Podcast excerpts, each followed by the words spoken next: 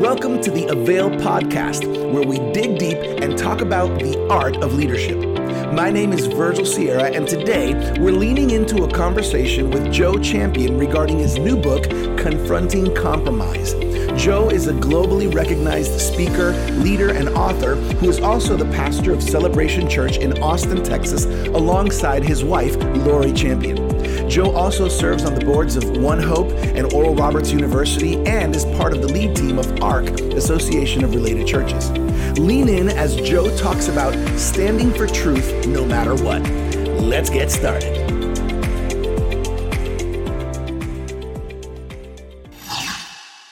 Pastor Joe, it is so good to have you here on the Avail Live Call webinar. How you doing? My, My brother, brother Virgil. Virgil.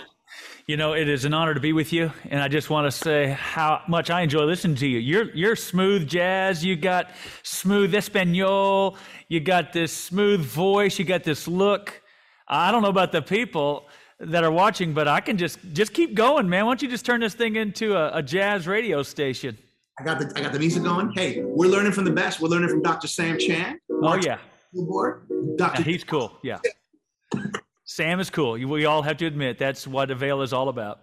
We love this. Hey, Pastor Joe, uh, here at Avail, our heart is to, to place practical, relevant leadership resources in the hands of pastors, leaders, ministry leaders, marketplace leaders. And so I'm so pumped about your new book, uh, Confronting Compromise. We're going to get into that. So before we jump dive into that, can you just tell us a little bit about yourself? So, so those who are meeting here, here on this uh, webinar can just understand a little bit who you are. Yeah, I was born into a, a football family. My dad was a professional football coach uh, in the NFL. The NFL stands for not for long. And that meant we were not for long in any city. We moved all over the country. Actually, he was also two times in the Canadian Football League. I was born in Vancouver when he was the head coach with the BC Lions. Wasn't raised in a church home, wonderful home, wonderful people. Actually, people of principle and values, but we were not raised in church. We were not raised in a Christian view, if you will, a predominantly Christian view of the world. They were not antichrist. In fact, they would probably confess that they were Christians. My mom was Catholic. My dad was Baptist. That meant there was a fight. And so we never went anywhere. I was actually born to bartend. My dad told me I was on this planet to be his bartender and to cut grass. At five years old, when your dad tells you you're supposed to be his bartender, I mean, it does shape you a little bit. So my dad, mom, wonderful people, wouldn't trade it for the world, but did not have uh, any kind of understanding of the gospel, never heard the gospel. Uh, was born in Canada, like I said, moved to St. Louis, back to Canada, New Orleans, St. Louis, then New York with the Jets, Atlanta with the Falcons. And it was in Atlanta I heard the gospel. Mm. Two players witnessed to me after a football practice in 1978. I was 14 years old. Greg Brezina and Ralph Ortega told me about what Jesus did for me on the cross and paid for my sins and that I could have eternal life. And I got on my knees that day and I said, you know, when two NFL players tell you you're going to hell without Christ, you get on your knees. And so I prayed, asked the Lord to be uh, in my heart, in my dorm room at Furman University training camp, 1978 with the Falcons. And I really do believe I was saved from that moment on. I really do believe that my name was written in the Lamb's Book of Life, but I didn't have a church. I didn't have leadership. I didn't have mentors. I didn't have a small group. Everything that we talk about in Avail, as you know, it's about helping people practically in, in developing as leaders and becoming all that God has called them to become. So then my dad, we leave Atlanta, went with the Packers. Then I started going with a next door neighbor. We moved to a small town outside of Natchez, Mississippi, in uh, Ferriday, Louisiana, right across the river, and began to attend church, First Baptist Church of Natchez, Mississippi. And the pastor there was a wonderful man and just very opposite of me, but wonderful, sweet. That's why he was opposite. He was wonderful and sweet and meek and humble. And I just remember when he would speak, it was like God speaking directly to me, and I would hear him. And as I did, I would think, I, I think I'm supposed to go into the ministry. And in fact, I went to meet with him one day, and you got to understand now, my family's, we party, we, we live hard. Uh, we don't live godly. Um, they're not wicked people. They just, Sunday mornings, we were either in football stadiums or recovering from a bad night from a bar. And and I went to go meet with him, and he knew my family. And I said, I feel like I'm called to the ministry. And Pastor Odine Puckett said, Well, Joe, we, we need to talk about some compromise in your life, honestly. And uh, so, anyway, he was encouraging, but I was still having one foot in the world, one foot in, in the kingdom. I, I, had, a, I had a lot of compromise. And then I went to LSU. I'm playing football at LSU. And then January the 10th, 1987, the Lord spoke to me and he said, Today will be the greatest day of your life. You will never be the same after this day. This was January of 87. So I'm, I'm wondering, Lord, when he said that to me, I was on a deer stand and I literally thought I was going to kill the world's largest deer that day and travel all over the country, you know, and become famous. And, but here's what happened my dad died four hours later of a massive heart attack. And the, I can truly say the day my dad died, the worst day of my life naturally was the best day of my life spiritually. Mm. The worst day of my physical life, if you will, my earthly life, the greatest day of my life was because I heard the voice of God whisper to me, Today you will never be the same. And after today, your life is going to be used. It's going to be great. And how many times do we hear God say, Today will be a great day, or that you get a word from the Lord and you think everything's going to just be wonderful, and you just don't know the curveballs that God is going to allow to come at your way? So, dad died that day, but that day I gave my life not just to the Lord again, but I gave my life to the purposes of the Lord. And so, Virgil, I always like to say there's two days, and we've heard it said, you know, the day, the day that you're born into the kingdom of God but then there's a day that when you're not just born into the kingdom of God, you're born for the purposes of the kingdom.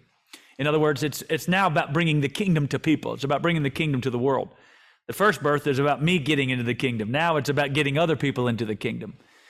Went back to my senior year at LSU, and God began to move in a revival, literally on the football team. And, and then I knew I was called to ministry full time. I went to New Orleans to go to seminary, but the idea of going to seminary in New Orleans was to be a chaplain in the military and got there and realized the military was not the route that I was supposed to go into. Pastoral ministry was.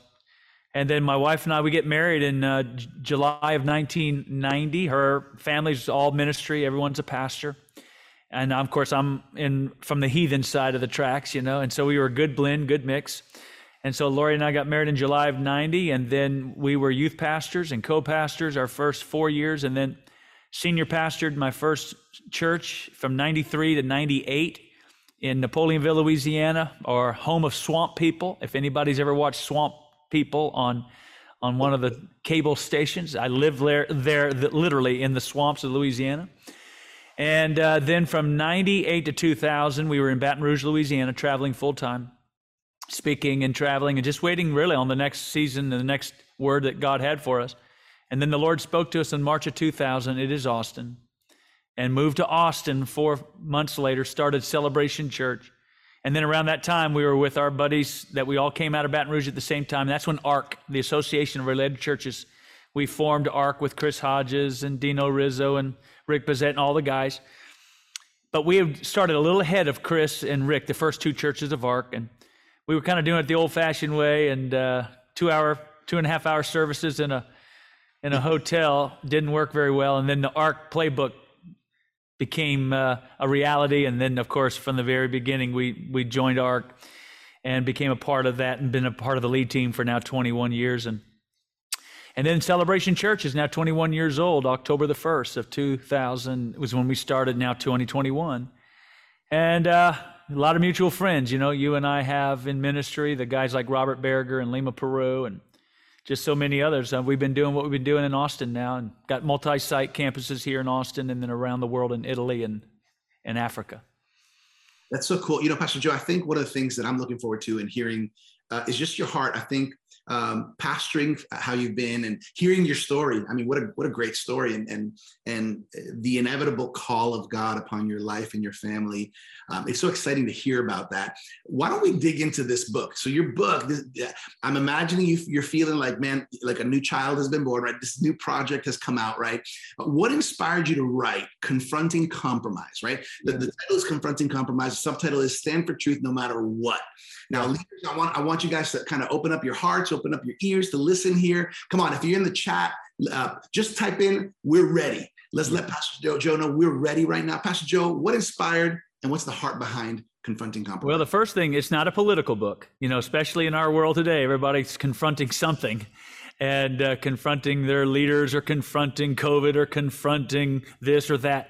It's not a it's not a it's not a book on politics. It's just a book on what I do believe is the heart of God And the heart of God has always been, even from the very beginning, go to the book of Genesis.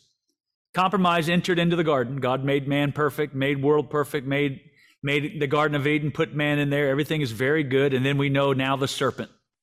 Now the Bible says the compromiser, Satan himself comes in, and what does he do? He compromises, he compromises what God said, and we know that he enters in through that question. Did God really say what he said? Or does he God really mean you can't eat from this tree? And we know from that point of entering in that garden with a spirit of compromise, the world fell. And not just the world, but you and I fell. We all fell. We all sinned. Our first parents, Adam and Eve, uh, from that point on, compromise entered into the world. And then we know that God began to have a plan to redeem the world. And of course, man would compromise the commandments. God gave the commandments, but it never was good enough. And then then ultimately we know that the ultimate price had to be paid through God Himself by sending His Son Christ, God in the flesh, who would not compromise.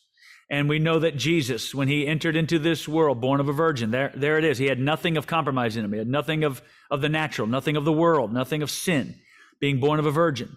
But he was also man, born of, you know, in, in flesh, but also uh, carrying, carrying humanity, but also carrying holiness. And he confronted, when he went all the way to the cross, he confronted the compromise that was in my life, your life. It's called sin.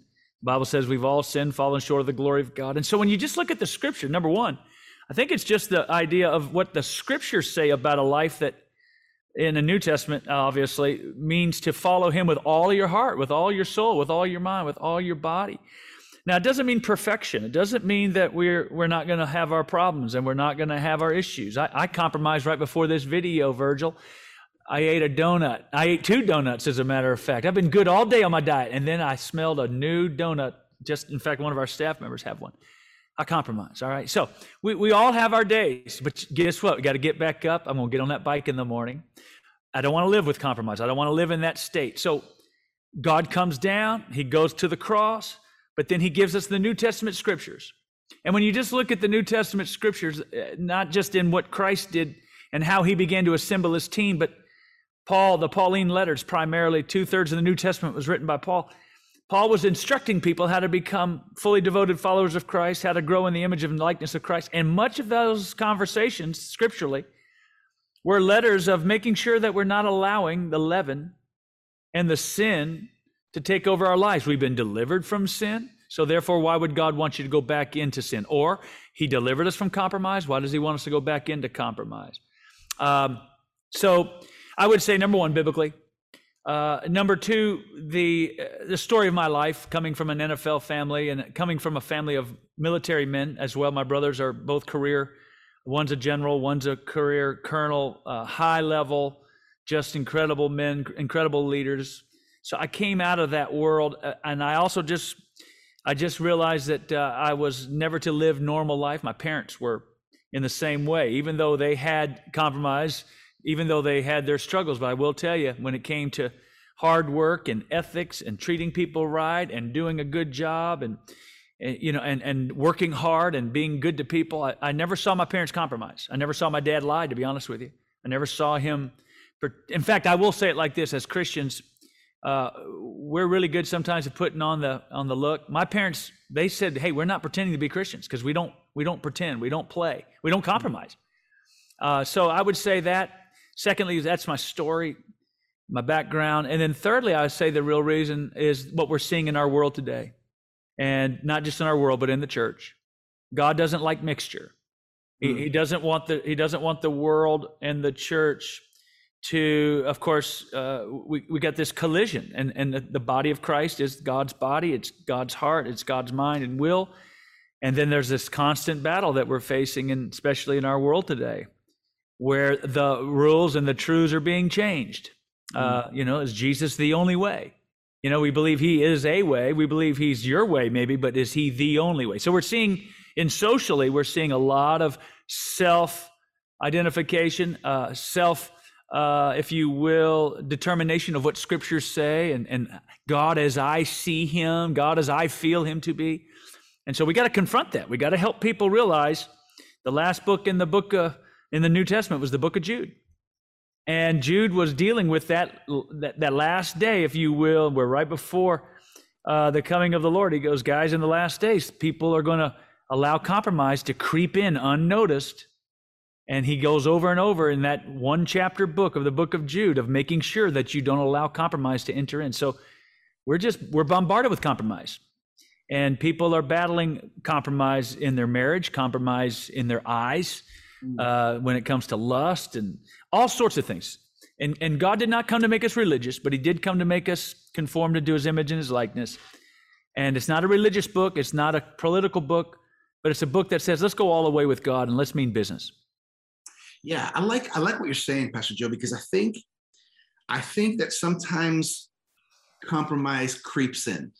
yeah, that's how it happens. No matter what position, no matter what role, no matter how long you've been doing it, compromise creeps in. Go, go, you know, I'm hearing you speak a little bit on that, and and tell me, Pastor Joe, why do you think that leaders, especially, need to pay attention to this? What, what would you say a little bit to speak to that? Leaders, pastors, ministry leaders, people that sure. have.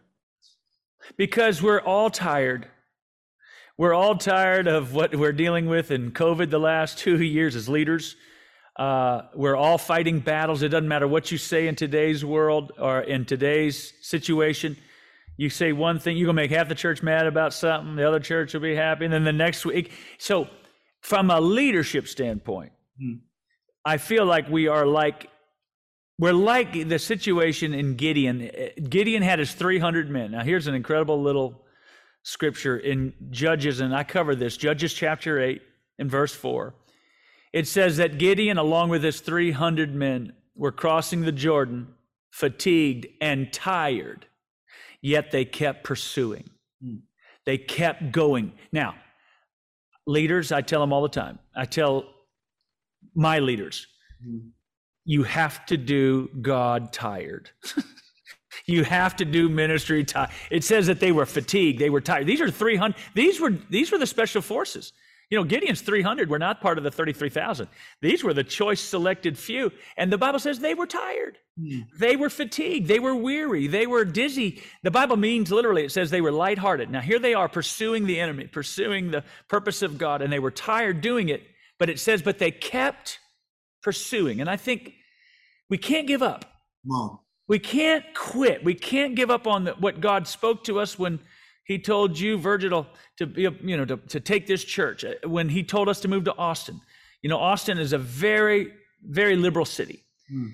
And uh, with that liberal or anti, at times, anti-Christ, anti-church spirit in this city, very unchurched world. We've had some issues that we've had to go through the last couple of years just from, from a liberal bent and from an anti-Bible bent.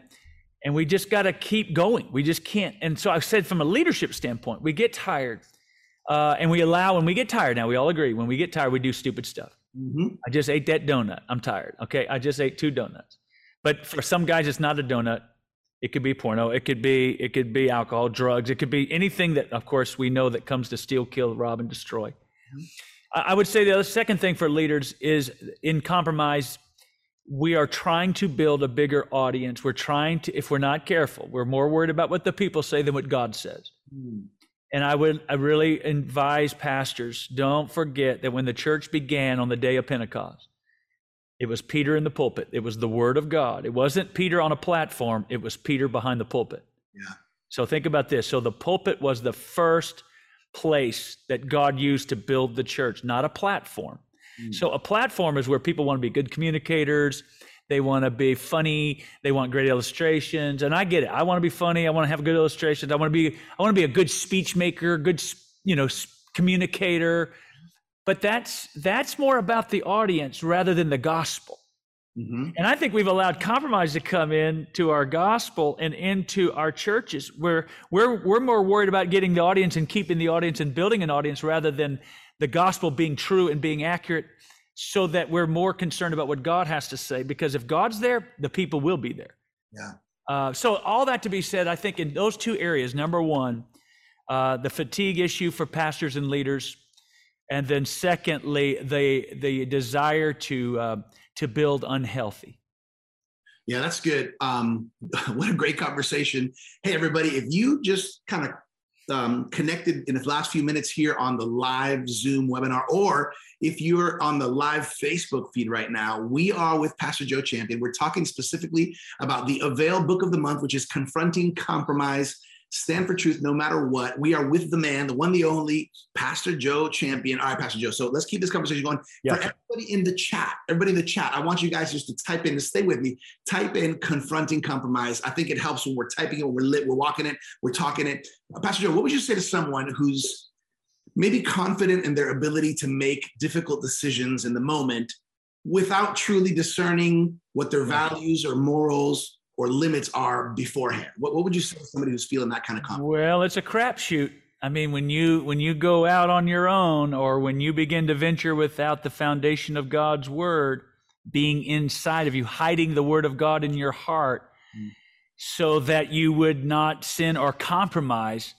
Uh, I think that there's no question there are people that are truthful. There are people that can be positive. There's people that have great attitudes and they're they're not even Christians or they don't even know they don't even know the Bible. But there are this and there's ways that Satan works and and so we know that he's the enemy of every one of us.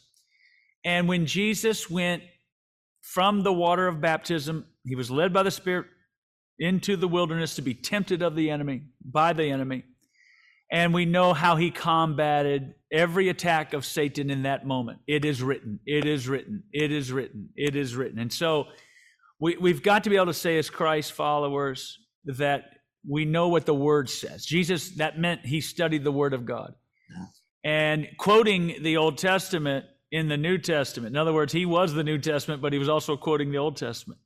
There's a lot of people that are saying today that the Old Testament is not relevant. Well, I disagree with that. Everything that Paul said, every word in the New Testament I believe has a foundation in the Old Testament. Mm-hmm. I always say that the Old Testament is like the tee on a golf ball.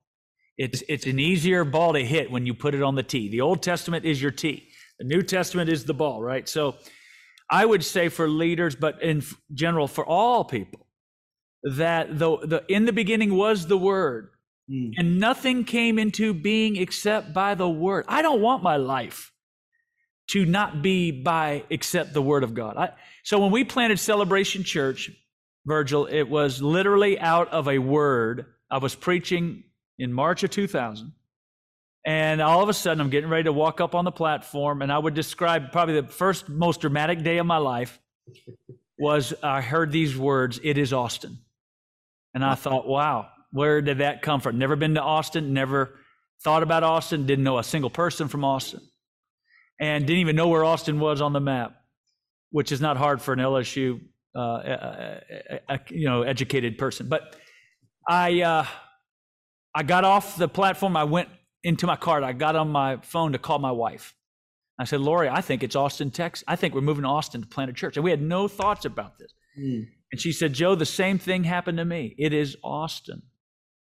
Now, there's been days when I thought, well, maybe he said Boston, or maybe he just said it was awesome, right? So but Lori and I both had a war. We both knew enough of God and we knew how God works.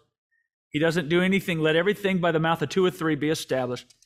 And so this word comes alive. So sometimes the Bible pages jump out at you. That's your word. Sometimes God will speak to your spirit. Mm. Like we know how he leads people. We know that Paul had words from the Lord, you know, go into by vision, Mesopotamia, or whatever. And so this word comes by Austin. So when I tell people, when they talk about why celebration has done what it's done in 21 years, it comes back to the word. We didn't lean on our own understanding, but we acknowledged him in all of our ways. And I would say the reason why our country's in the battle that it's in is because we've become less biblical. And whenever a country becomes less biblical, it's going to become more governmental. It's going to become more socialistic. It's going to become more communistic. It's, it doesn't rely on the way God has always built the people to live, and that is with freedom. So I would say, uh, what is your foundation? Where, where's your word to describe how God is leading you? Yeah, that's good. That's good. Uh, we are talking, everybody, about Pastor Joe's new book, Confronting Compromise. And in the book, Pastor Joe, you, you delve in, you give a lot of examples and great illustrations that just help you kind of capture uh, um, the heart of what, what the Lord put in your heart to share with everybody, with the readers. Um, in one of the chapters, you compare two ways that people commonly think problem consciously and purpose consciously. Yeah. Explain these different ways. Yeah. So there's two ways that you're going to live your life. You're going to either live with the understanding that you've been been given a purpose and that you're on this planet, you're still alive, you're still here, you're in your right mind, or some people are not. But the reality is, you're on this planet for a purpose. And that when the church began, again, God filled the church with his spirit. So when he starts the church by the infilling of the Holy Spirit, he removes the vacuum. See, until the power of the Holy Spirit fell upon them in the book of Acts, there in chapter 2, they had a problem. All they knew was the Lord said, Go and wait until I send to you the Holy Spirit. And so for 10 days, now we know 10 in the Bible is always a testing number, right? So 10 is the test. And here they are for 10 days in this upper room waiting, wondering, and I'm sure they had a problem. Like, what in the world are we doing? And then all of a sudden, here comes the power of the Holy Spirit, falls upon them. Now these people are propelled out of that upper room, and the Bible tells us, as we know, 3,000 people on the first day. The church was a mega church the first day it opened. Hmm. Then it goes to 5,000, we know, and within a relatively short amount of time, within a couple of years, it's 50 to 100, 150,000 people, literally in months.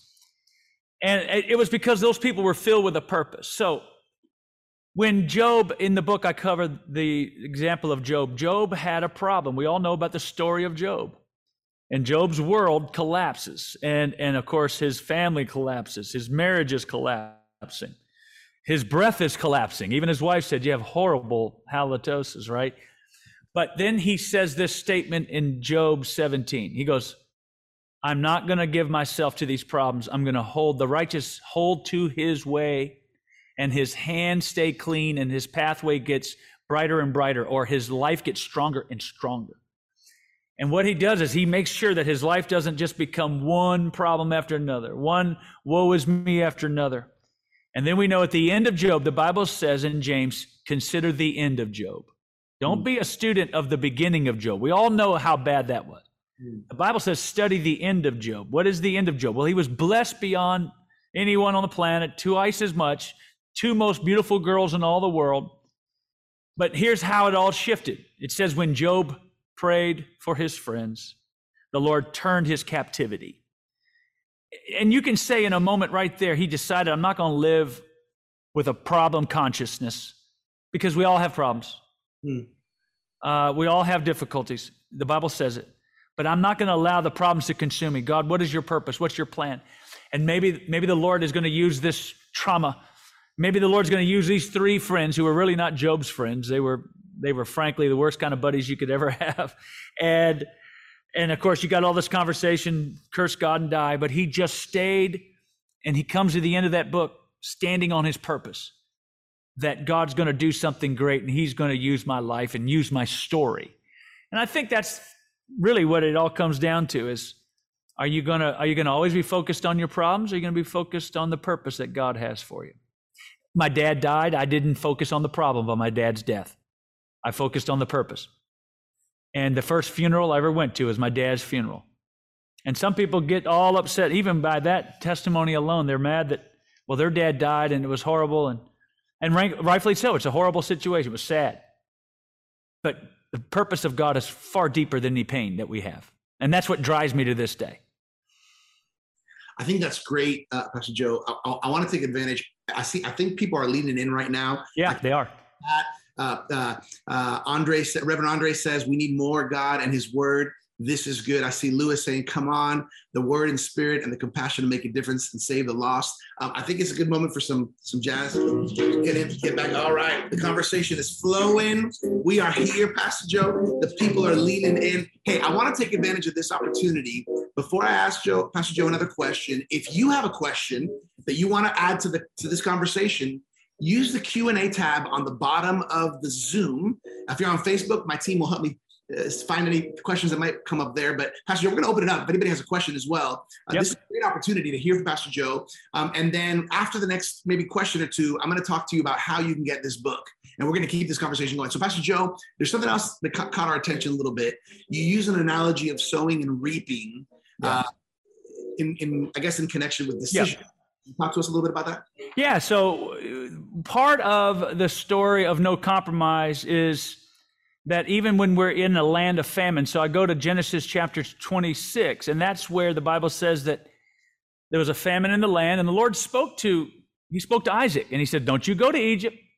Because Egypt was in his mind. So what Isaac was thinking is, okay, my, my finances are drying up. That means I need to move. That means I need to get a better job or a bigger job or whatever. I got to go to another city. Well, he started thinking about Egypt when the Lord said, Don't you go. You better stay in the land. And the Bible says that Isaac stayed in that land, the land that Lord told him to stay in. And the Bible says he sowed, and in that land, that same year, he reaped a hundredfold.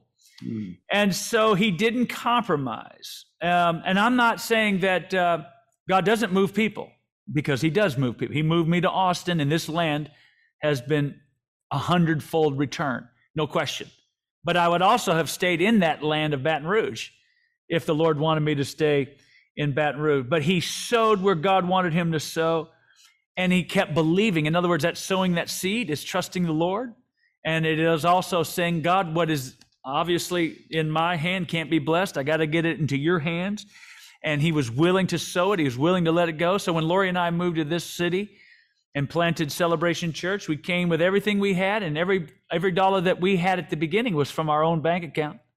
So we were we were not compromising. We were not holding back. And so that that chapter seven there is just about making sure that you're you're not you're not holding on to that which God says I, I can't I can't give you all that I have until you give me all that you have. And remember the rich young ruler, same thought he came to Jesus. He goes, Man, I'm really good. I've kept six out of the Ten Commandments.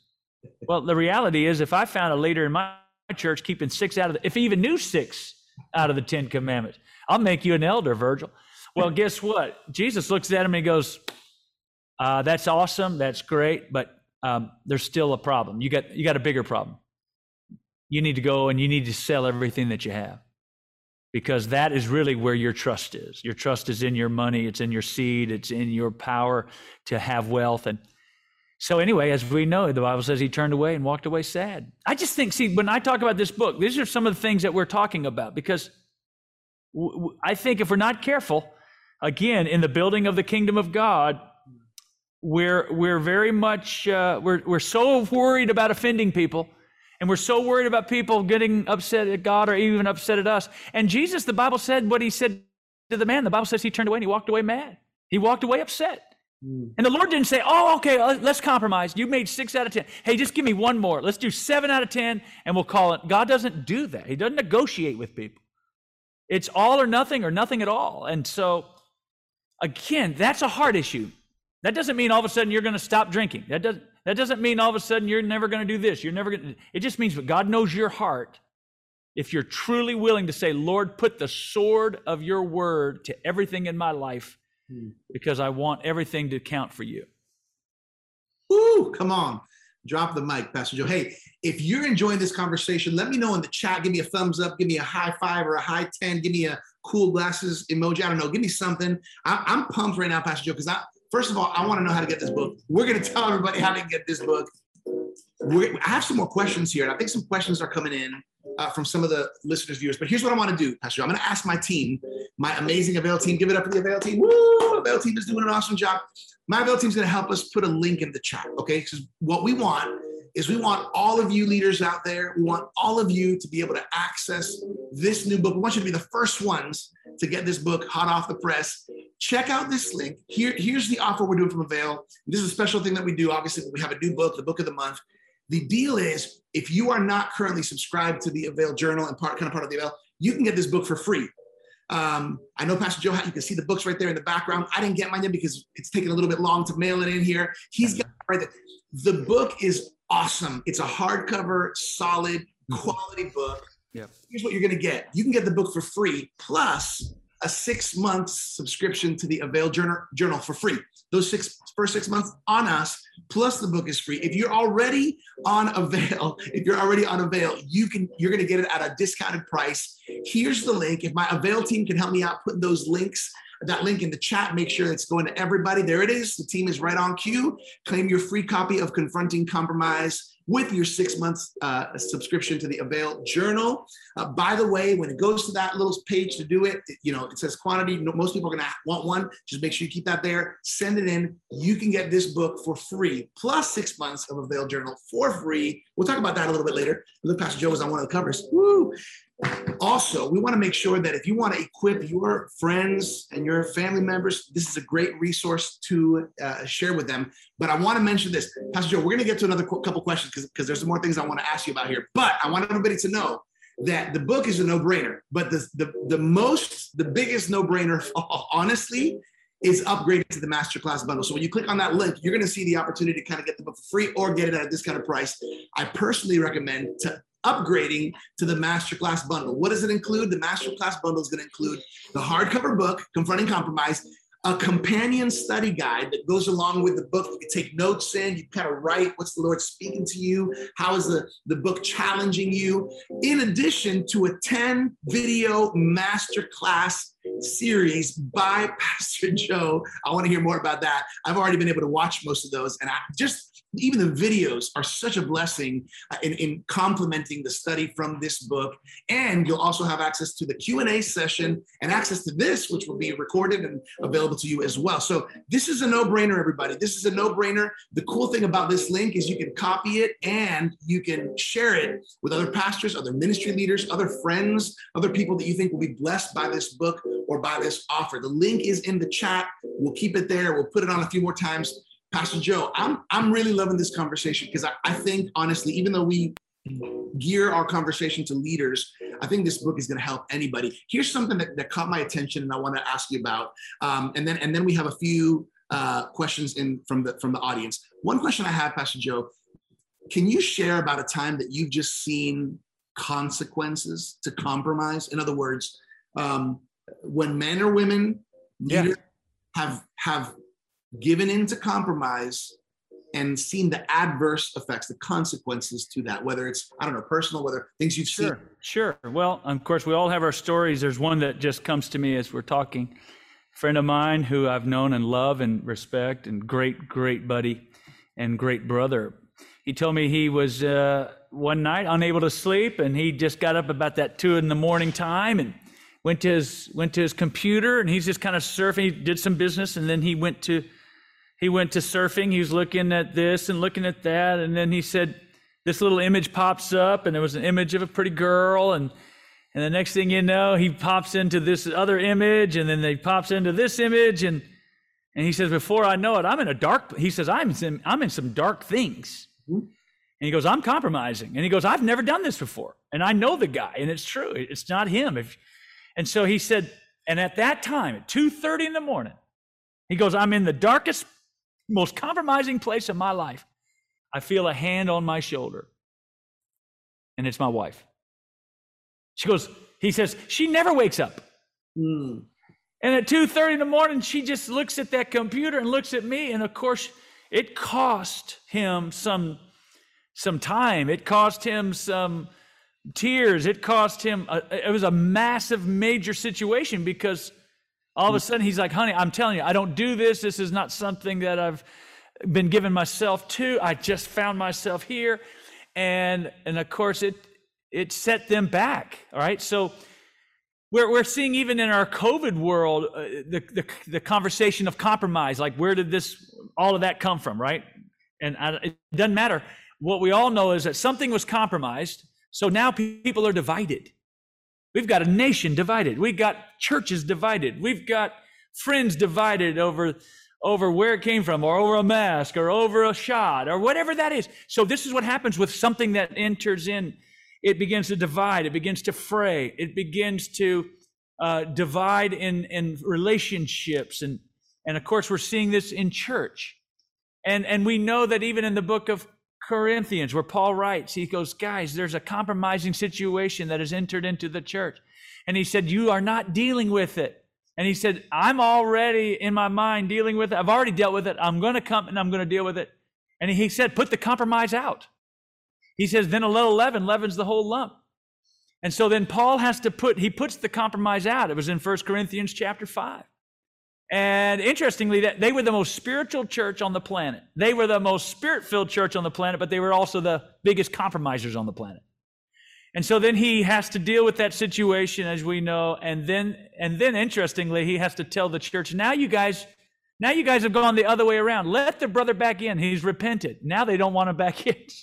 so they were compromising on sin on one side, and then in Second Corinthians, they're compromising on grace on the other side. So, you know, this book is going to actually speak to people at every situation.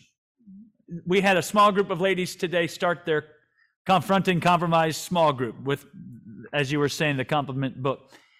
And I said, from one of the lady leaders, I said, What did you hear today? She goes, Well, we had people say that they've been compromising in their parenting. They've, they've just allowed their kids to just run over them and run over the family and run over rules and no accountability. And there was a, another woman who had just moved here from California and she's retired and been blessed to the Lord, but she, she was looking at the compromising material this morning in their small group and says, "You know what? There's more for me to do. I've been I've been compromising on my mission and on my purpose." And she starts breaking down and crying. Now, I want to add a word, Virgil, uh, and that is it's it's confronting compromise, standing for truth, no matter what. But I want to say it was, it's without being critical. Hmm. It's without being critical. It's without being judgy. It's without being mean. I don't want anybody to get this book and then just think, okay, run down to your local city hall or run down to your local pastor and just say he's been compromising and I'm here to confront it. Hmm. Uh, that we're not we're not called to we're not called to be critical. And I always say to people, be solution oriented before question oriented. In other words, you don't want to be a fault finder. You want to help make up the difference. How do we how do we heal? How do we bring deliverance? How do we bring help? So I, I, want to say that because I, I think some people, I know for me, I lean towards that angle of, hey, let's go. Let's take this country. Let's take this world for Jesus. I'm not a shy person, but I also know I've had to learn how to be like Jesus, gentle and meek. Yeah, that's good. That's good. What a good word, Pastor. I, I love this. Um, a question came in from from uh, one of our attendees here to the webinar, uh, and the question is uh, from Andre: How can this book be used to help a youth and teach them about plan and purpose. Perfect. Well, one of the stories, it's one of my favorite Bible stories, is in the book of Acts, chapter 20. It's a young youth, it's probably 13 year old boy named Eutychus. And the Bible says in the book of Acts, chapter 20, verses 7 through 12, he is sitting in this church, but the Bible says he's sitting in the windowsill. And Eutychus, sitting in the windowsill, was listening to Paul the Apostle preach. The Bible says you got the greatest preacher on the planet. You've got a New Testament church being led by Paul the Apostle. The Bible says it's filled with people. But he is sitting on the windowsill and he was sitting in a seat of compromise because he had one foot in the world, one foot in the church. He had one eye. He's probably waving at his friends through the window. Hey, I'll be out in just a minute as soon as this guy's done preaching. And then he had he had one world, one eye on on Paul the apostle. And the Bible says he begins to sink in a deep sleep. And then he falls asleep and then he falls out the window and he dies. So I love to take that story of Eutychus. The Bible says his name means fortunate or blessed. So when I talk about youth, I think about how many of our youth were raised in a blessed environment, raised in a godly environment, or raised in a church that had great youth ministry and great youth pastors. And and I would say that we've got to be careful of just because our kids or just because we're in church doesn't mean we can't fall asleep and we got to make sure that we are living on on that life that says god i'm here not to just hear the word of god but, but to be a doer of the word um, i would say as it relates to youth that having sons my three boys were all raised in the public school. We weren't raised in a christian home, uh, we didn't do homeschool which i'm not in fact i'm for it if you can do it. We weren't raised in a christian school if you can do it go for it. My kids were raised in a public school and and I'm not saying that's always going to be the case that people can send their kids to public school because that is changing, but I will say it allowed us to come every day to the table and talk to my sons about what it meant to be a compromiser. What does it mean to uh, to cheat? What does it mean to uh, allow things to enter into your life, or even in the locker room where they all played football, laughing at jokes that you shouldn't be laughing at? You know, again, not being judgeful or judgy or being critical, but at the same time, taking uh, advantage of those locker room situations. Uh, so, one of the things I talk about in the book is this uh, I'm in the oil field. And I worked all my summers in the oil field. It's a, it's a rotten location, man. It's tough folks. And at this time, I have a Bible in my pocket. And this guy begins to confront me about my walk with Jesus. And he goes, I bet you look at this. And he pulls out a penthouse magazine. And I said, No, I don't look at that anymore. I look at this. And I, I happen to have this pocket New Testament in my back pocket. I said, I look at this. And I said, Obviously, you're holding that magazine. You've never looked at this. He goes, I do look at, I know what that is. That's a Bible. And he goes, I'm a Christian. Don't tell me I'm not. The guy holding the Penthouse magazine said, I'm not just a Christian, I'm a, I'm a deacon in my church. I went, So you're the one challenging me on looking at pornography, and then now you're going to tell me that you're a Bible believer? No, you're a compromiser. Right then and there, that guy's life was confronted with love, with grace, but with truth gave his life back to the Lord, and I watched that whole oil field location say, you know what? We want Jesus to be the Lord of our life too. That's what I mean when I say confronting compromise, being ready to give an answer in that moment. Yeah, this is good. This is good. Hey, everybody, we are here. For those of you who maybe have chimed in here, either on the Zoom or on the Facebook, speaking with Pastor Joe Champion about his new book, Confronting Compromise. What a what a timely word and what a relevant word for these this time we're living in, for this season that we're living in. I'm going to ask our Avail team if we can put in the chat the link once again. If you are not yet subscribed to the Avail Journal and to the Avail family, you can get this book for free plus six months of the Avail Journal for free for those first six months. Um, if you are on the Avail subscription, you can get it at a discounted price by clicking on the link. If my Avail team can put that link in the chat, there it is right there. It'll take you right to it. Uh, Pastor Joe has done an incredible job of putting, of pouring out his heart in this book, Confronting Compromise, which of course includes a study guide. Uh, Pastor Joe, we're, we're, kind of winding down here to the final stretch. And as we're doing so, um, uh, and, and, before we talk a little bit about how people can stay connected with you, and, and we'll talk a little bit about the Avail Journal coming up, but but just I guess I guess what would you say right now? Uh, why would you say that this message is important? You know, I, I know we've been kind of hitting along along this whole conversation, but why is this a now message? Well, we're in a battle. I think we're in a war, and uh, we are all feeling it spiritually. And uh, with that being said, there's a lot of depression, there's a lot of anxiety, there's a lot of fear. Mm. For me, I get out of my fear, out of my depression, or out of that potential place emotionally, not by being soft on myself. I'll be honest with you. You know, Paul makes this statement, Virgil. You have, in Hebrews, you have not yet resisted to the point of shedding blood. Mm. Now, when Paul writes that, and I believe Paul is the author of Hebrews, and of course there's some debate, but his thumbprints are all over it. Hmm. He says, You're, you're not, sac- you, you haven't paid the price yet. You're not bleeding. Like, in other words, there were complainers going on and they were kind of depressed. And Paul goes, Are you bleeding? And they go, No, we're not bleeding. He goes, Well, okay, well, then guess what? It could be worse, right? So I, I think that we got to confront the compromise in our own life. I really do believe that a lot of the anxiety, the fear, the worry, the depression, Yes, I do believe in medicine. Yes, I do believe in counseling.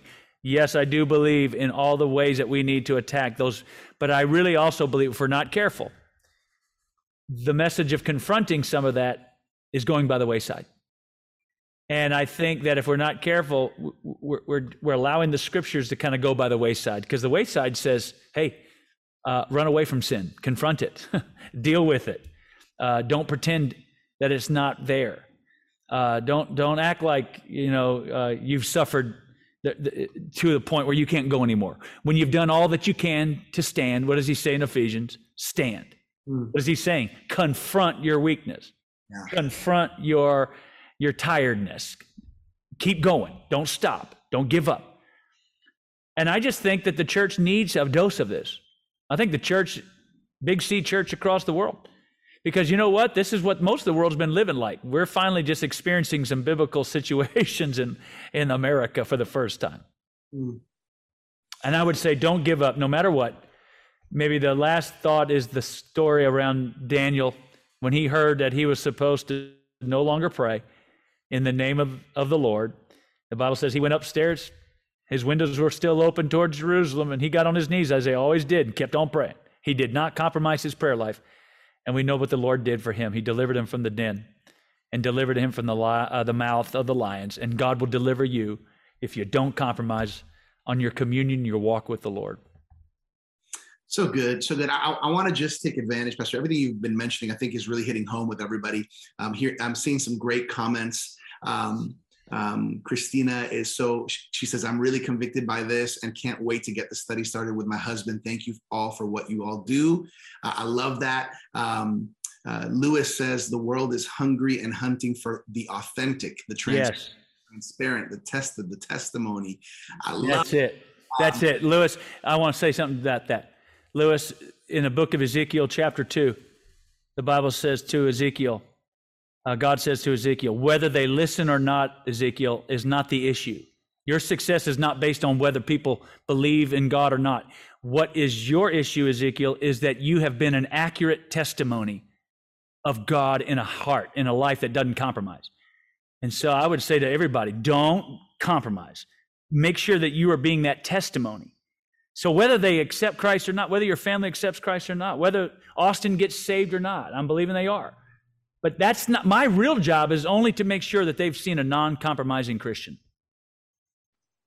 So good. All right. So wait, I gotta get the music back here. We're coming to the final stretch. Come on, Pastor Joe. Come on, get your groove on, everybody. Hey, this has been so good. I want to just give a shout out to a few people that just helped participate in this. Uh, thank you, Zulema, for your question. Thank you, Andre. Uh, thank you, uh, Isira. I think Isira Kini. I'm not sure if I'm pronouncing it right, but thank you so much for being involved and connecting um, here. I want to uh, mention if you can type in the chat, this has been good. Come on, type in the chat the nugget you took from today. We're in our final stretch.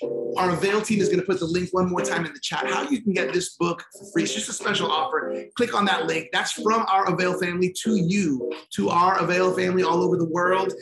You can share that link with a friend. You can share that link with a with a coworker. You can share that link with somebody at church. You can share that link with your pastor. If you are a pastor, you can share that link with your staff. We really want you to get this book in your hands. It's going to be a great, great resource to add to your library of resources. Um, pastor Joe, how can people stay connected with you? Are you on social media or, or maybe website? Yeah, so we have, of course, our Instagram, our Twitter. It's Joe Champion, and then there's JoeChampion.com and that will give all the info. And then at church, we're celebration.church, celebration.church, and uh, in Georgetown, Texas, and Austin, Texas. So if they type that in, of course, there's celebration up in Jacksonville, my buddy Stovall, and then there's a celebration down in New Orleans, but we're celebration.church. Instagram, it's TX celebration, Facebook, TX celebration. So that would be primarily uh, where they could find me. That's great. Hey, everybody, I want to encourage you to make sure you check it out. And also, you see our team putting a link on there. You can check out the masterclass. That masterclass, those 10 videos with Pastor Joe just bringing the book to life. What a great compliment. You can check that out at the link. The book, there's a study, companion study guide, there's a masterclass videos. They're going to be, you're going to be so happy. You're going to be so encouraged and so blessed. Hey, Pastor Joe, the Avail Journal, uh, which some people are not yet subscribed to, they can get this for some months for free just by get, get your book today. Uh, you see that guy, that handsome guy right there? Look at that pastor right there on the Avail. what are your thoughts on the Avail Journal? Again, this is one of the best books. In fact, I look for the, this magazine every month. Uh, the people that are inside every month, they're good friends of mine, people I don't know that I've always wanted to meet. And uh, I will just tell you, it's one of the best resources out there. And uh, I know my wife has written several articles in here over the last several months. And uh, I will just tell you what, what y'all are putting together in Avail.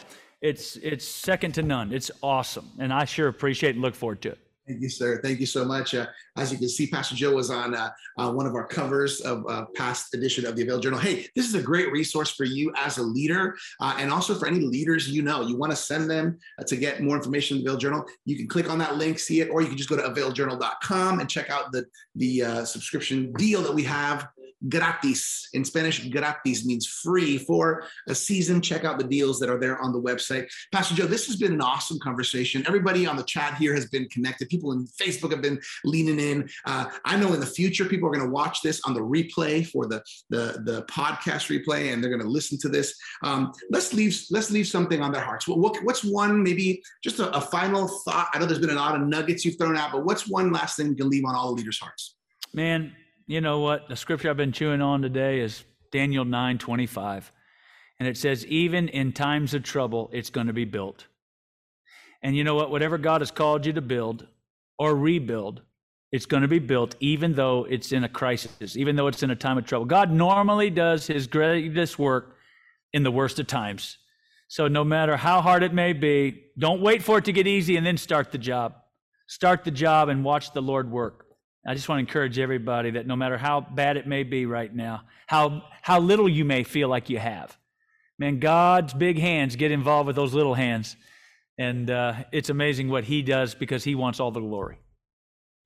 That's a good word. Uh, Pastor Joe, on behalf of Dr. Sam Chand, Martine, the whole Avail team that's behind the scenes, we just want to tell you we're proud of you, sir. Uh, we honor you. We bless you and your family and all the work that God is doing through you. We're so, we can't wait to see what God's going to do through this book, Confronting Compromise. We just want to tell you we're so proud of you.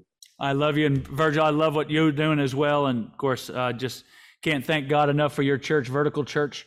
And uh, I told you at the beginning, I may call my church horizontal church, but you, you, are doing something amazing down there in that Lauderdale area. And uh, it's an honor to know you as well. Thank you you so much. Thank you for joining us for this episode of the Avail podcast. We hope you've been emboldened by this conversation with Joe Champion. Remember, you can connect with Joe by going to joechampion.com. For more leadership resources, check us out at theartofleadership.com. And make sure to claim your free annual subscription of the Avail Journal at availjournal.com. And if you'd like to connect to our growing leadership community on Facebook, visit availleadershipconnect.com. As always, I'm your Avail Media host, Virgil Sierra. Muchas gracias. Thank you for connecting with us to learn the art of leadership here at the Avail Podcast.